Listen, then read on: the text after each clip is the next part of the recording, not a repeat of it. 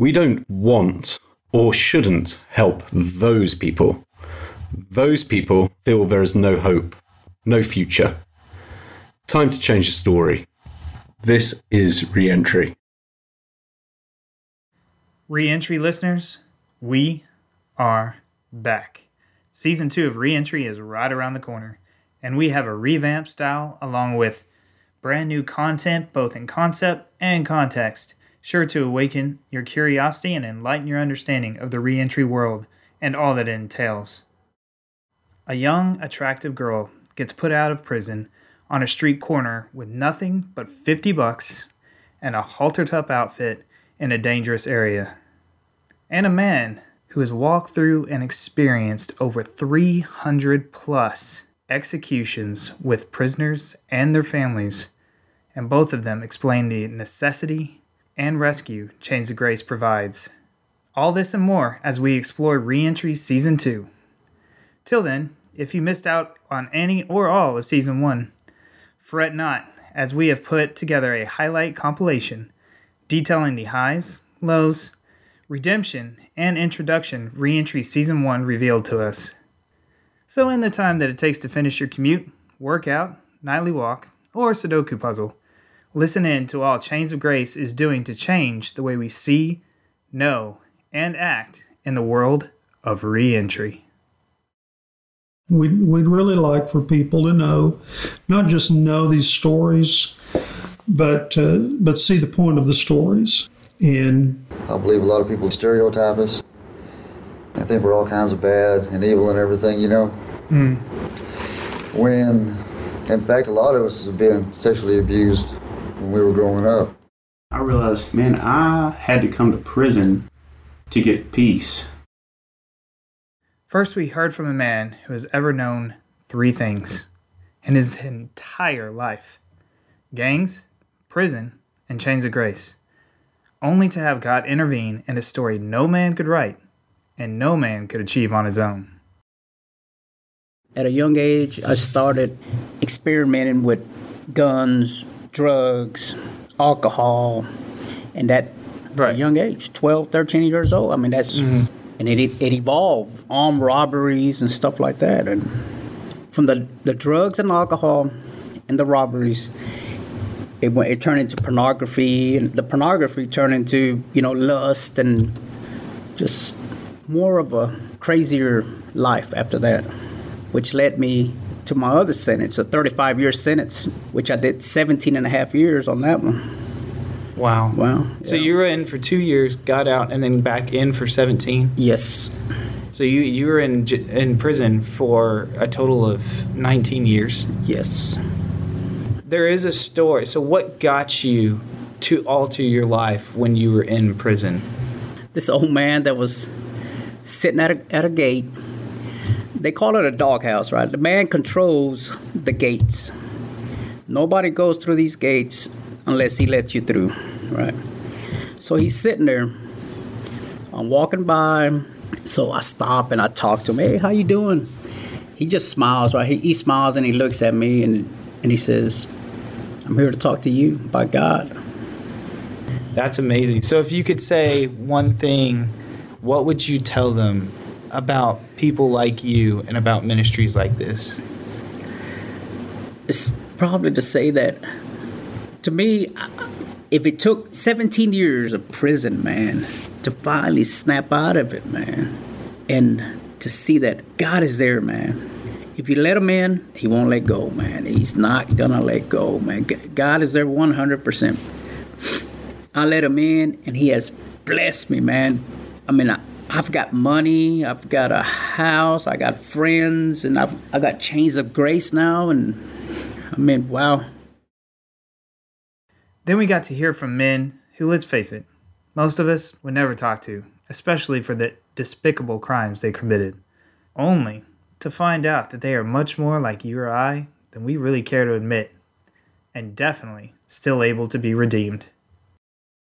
I was within two weeks of being 45 years old before I ever had a pair of handcuffs put on me.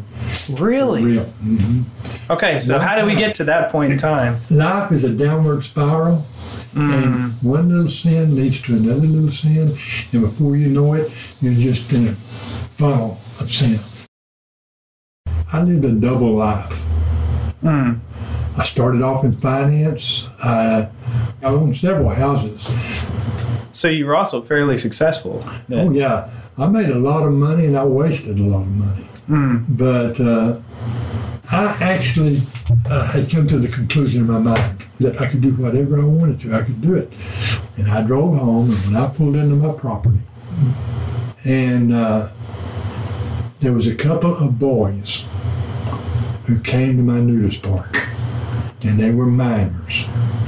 And that's why my, I got two counts of aggravated sexual assault of minor boys. I'm doing 99 years aggravated.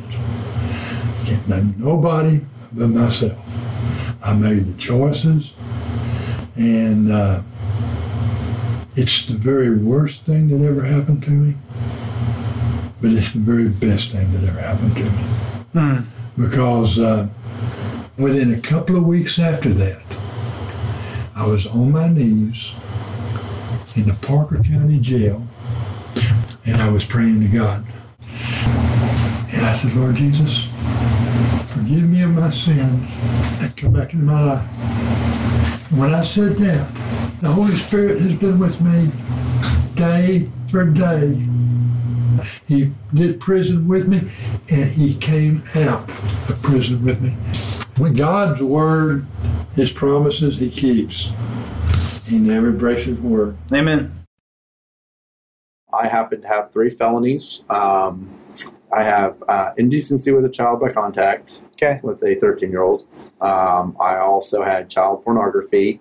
Uh, I had a picture of a 16 year old on my um, laptop. And then I also, the, the way I got arrested was I was actually trying to meet up with a 13 year old um, who I had met online, and it turned out to be the Wylie Police Department slash um, Collin County Sheriff's Department. Oh, so it was kind of a sting. It was absolutely a sting. Okay. I was I was that guy that got busted in a sting, and today, even though I remember having those guns drawn on me, having to get out of my car, go lay in that front yard, and have cuffs put on me, and just being scared to death, I can't thank them enough for doing that for me because it ultimately changed who I was. I think it was my third day sitting in county jail. I read more than a carpenter, and I was sitting in a cell by myself, and I read the book that I found on a book cart in uh, Collin County Jail, and um, I was sitting there reading it, and next thing you know, uh, get to the back, and it's about you know bring your life to Christ, and so I read this, and I that's when I fell down on my knees, and I wanted His help. I wanted it, and I knew I needed to change, and nobody had led me to do this. It was, it was me and Jesus in that cell, and that was it. I, I was done. I was absolutely done. Hmm. And so, But you would never have gotten there had it not been No, for the no, arrest. no. Wow, that's awesome. um, yeah, it was a big deal for me to be arrested, and um, that's what ultimately changed my life. Because when I started that relationship with Christ, um, yes, I did start reading the Bible, and then and uh, I would talk to people. You start finding out um, what Christ's intention was for me, and um, it's pretty hard to look back and realize just how far I've come and see that it's, it's it's difficult to see that that's who I was at that time. wow. Yeah. So today's a much different story. Um, three years ago, I was sitting in prison, um, trying to find a place to come live, and um, my mother contacted uh, Rachel Yancey of Havens of Rest, and uh, got the application, went through that process, and she allowed me to come live here at her home. And um, she wanted to know, um, she wanted to see how honest we were with admitting our crime. Um, because she wanted somebody that wasn't in denial here. She wanted open and honest people.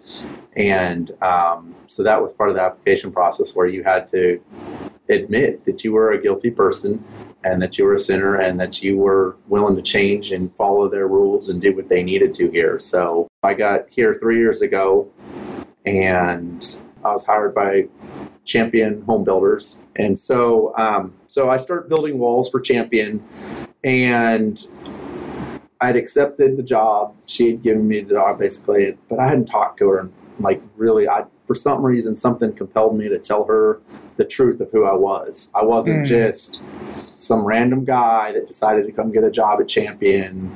And so I emailed her, and I still have the email because it's very important to me. Mm. I listed my the pros, the cons. I listed that I had a bachelor's in business, a master's in accounting, and an MBA. And Oh, wow. I was building walls. And so two and a half months later, she calls me into her office, and a cost accountant had quit. And they were looking. And so she happens to have this resume that I just sent her two months ago. Like I said, on a whim. It wasn't, I just wanted to let her know who I was. And so um, she ends up helping me. Um, they looked at my background, and yes, they saw everything. And um, they gave me a shot. And I don't know why. I've never asked why they decided ultimately to give me this shot. But I started in as a cost accountant. So this is now my third position with the company. Um, I've moved up from building walls to a forklift driver to now I'm in the office as a cost accountant for several months. Well, Champion had decided to buy another location. Um, our assistant controller uh, was offered the head accountant. And so um, I can remember this sitting in the conference room after a meeting, and my boss, Jim Wincoop, shuts the door, and I'm thinking, oh man, what do I do? Oh, yeah. He goes, well, um, I want you to become my assistant controller. And I'm thinking, is this for real? Like, this isn't like, I'm the guy who's been to prison. I'm the guy that has the felonies. And now they've already cleared it through corporate that I, when Jim does retire, that, um, that I should be the head accountant there. Which, like I said, tell me if I don't send that email, this happens. Oh, I something, know. Absolutely. Something tells me to send that email, and I think it's God in the back of my head going, hey, do this.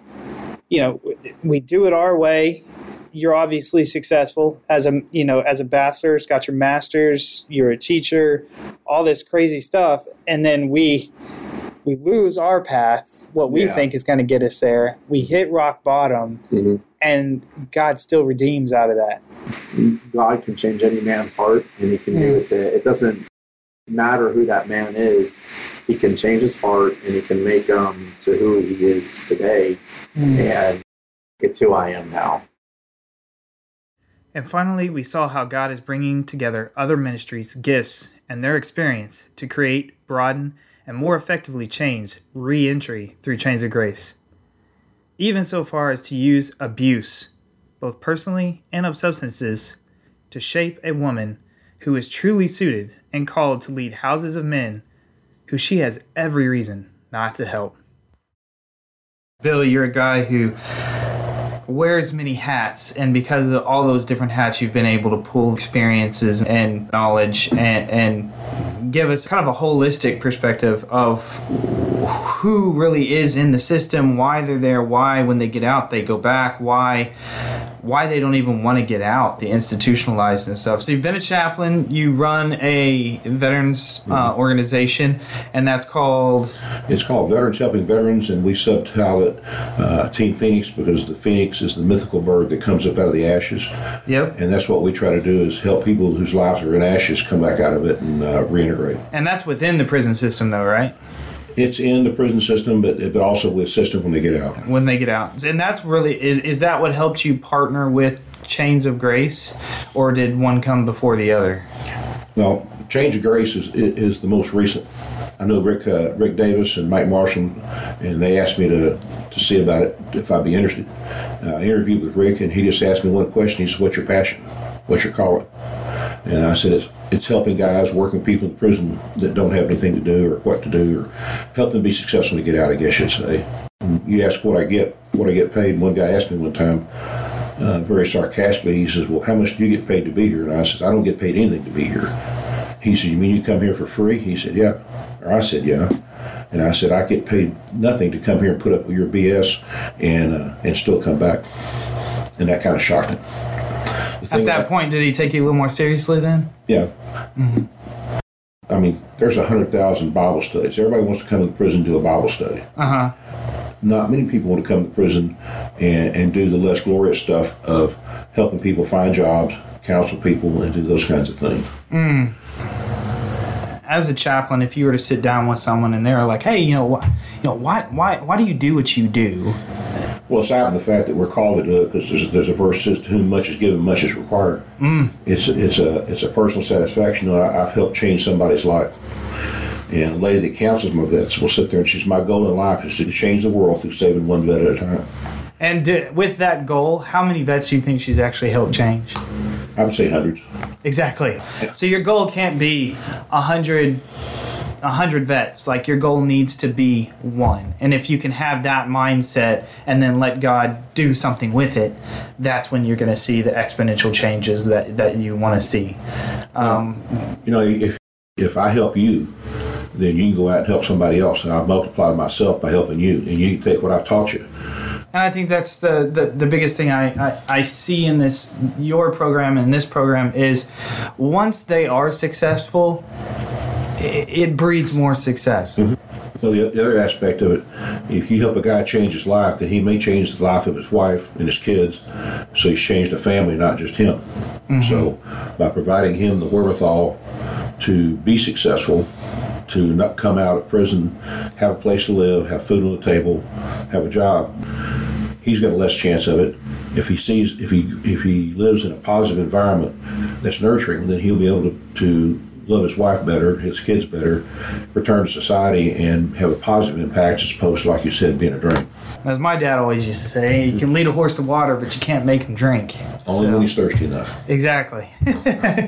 and that's what you're saying is that's when it, they will drink and that's when they'll be success is, is when they hit rock bottom is when they have nowhere else to go they see the game doesn't work mm-hmm. and they need to change the game and that change is going to come in the form of them owning up to their mistakes being able to take the tools that you give them and themselves make the decision to utilize those tools well Yeah. At age of 14, I started smoking a little bit of pot, drinking alcohol, and I started dabbling with other things at the age of 16. Um, ended up uh, getting pregnant at the age of 16. Um, my mother, I got married at the age of 16, just prior to my 17th birthday. My Okay. mother had to sign for me to marry, and he was 21. Oh wow I lost a baby very quickly after we uh, were married, and he became physically abusive. So I left him, and it was crazy because a man that was coming to the Sonic where I worked for years um, had told me, "Don't don't marry this guy. I know him, and he's not a good guy. I'll, you know, I understand you're pregnant, but literally, he said, I will take care of you and your baby." And of course, you know, when you're young, you don't believe that. you got the blinders on Yeah, well, I, I ran into him the day I moved out of my husband's house, and we were together for almost 11 years. I have my two children with him. It's the only two children I have. And um, we smoked weed. Um, uh, and of course, I, I did meth behind his back. He would never have, allow, have allowed it. Um, but we, nonetheless, we were drug users. Pot's of drug. And, um, and From he- everything I'm hearing, it's what leads into others. It is. It is. And of course, he he had extramarital affairs. Um, I put up with it for a long time, and finally just said, you know, he tried to keep me down. I didn't work. I stayed home with my kids.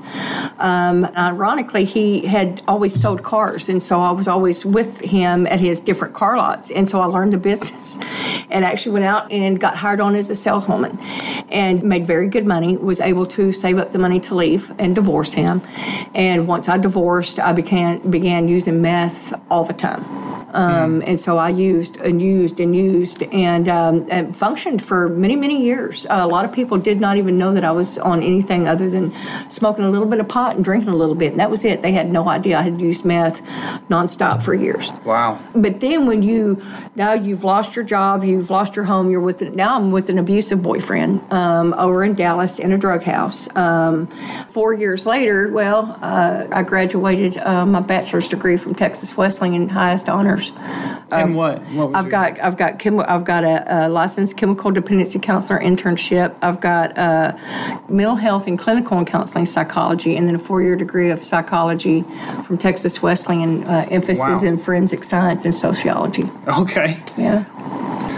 So you went, you got your degree. I could have went back in the car business, chose not to do that. That was not a good good path for If me. you probably a, yeah trigger. I made thousands, and I just said, if I got to stay poor to stay clean and sober, Lord, keep me poor, um, and and just joyful in You. I mean, that's I mean, I'm serious about that. Um, So as to that, you you you shed light on what was happening when you first got here at Havens of Rest.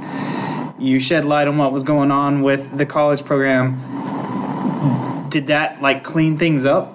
It did. And we had one. He had four houses then, um, and now we have um, we have nine. We have nine. We have a couple of the Chains of Grace houses that are Haven Yep. of Rest, um, but aside from that, we have seven that are actually Haven of Rest. Um, and you know what? He and I started dating um, January of 2009. Uh, this is Pastor Nolan. Mm-hmm. Pastor Nolan Yancey. We dated for a long time, and we married January 30th of 2010. And he's the director. Of He is the director. Um, but one thing that I made my mind up when it came to men, because men had just been a really bad down, downfall for me, is God, if they do not love you first and foremost, you keep them out of my life, away from me, and don't put them in my path. Because I, I don't, I won't, I, I don't want that. They have to love you first, and it's crazy. I was gonna say even even the fact that you can love men again after your story, what you've been through. now you're surrounded by sixty something men. Mm-hmm. You're the mom now, and you you hold nothing against these guys. Nothing. guys. And, um, you know, we don't take the not guilty here at all. You have to be guilty. Um, uh, there's none good, not even one. The only perfect one is Jesus. And many people have told us we're crazy, we're nuts. We, you know, how many employees you got? We don't have employees. This isn't a paid position. So that's I mean I think that's the big thing I want people to get out of today Mm-hmm. is with, with your story, with your experience, with the way God has orchestrated your heart, your mind, your talents, uh, the knowledge He's given you to getting you through college, um, with your degrees, the positions He's put you in. I, is that what makes the difference between Havens of Rest, Chains of Grace, and state fund, Yes. state funded houses? Yes, absolutely. So what do you what do you Rachel on the ground in the midst of everything what does it need to go from just Rachel to the next 50 Rachels Uh, and see not just a hundred beds but a thousand beds You know, and I tell you, uh, the last couple Sundays, Rick's talked about suffering. And so Rick outlines the word passion. And you hear a lot of people going, I'm passionate about this, I'm passionate about that. And what you're passionate about is what you're willing to suffer, Suffer for. Mm. And so, what are you willing to suffer for? And and so, I'm willing to suffer for God. I am. And and so so you ask, what do we need? This is what we need. We need funding. You know, helping people find housing and you know IDs and birth certificates. But we're kind of limited right now. You've got to have the laborers, um, people that are really the hands and feet of Jesus Christ. You know, it's how do we do these things? Um, and so, in the grand scheme of things, I believe that we just all have to come together um, and unify. You know, do kingdom work. It's all about kingdom work. Uh, I was going to say, and that's one of the big things that Chains of Grace is reaching out, is bringing in other organizations and things like that that are going to partner together, pull the resources, find others who have that passion, who are willing to suffer, whether it be with their hands and feet, whether it be with their pocketbook, whether it be whatever God has gifted them with, to be able to say, okay, obviously from these stories, these people are worth it. yeah. And now we need people to realize that and come Yeah. alongside us and say, okay, yes, they're worth it. So if you've listened to this today and it has been put on your heart at all, and all we need you to do is come contact us, chainsofgrace.org. You can find us on social media under Chains of Grace, uh, Twitter and Facebook. Again, www.chainsofgrace.org.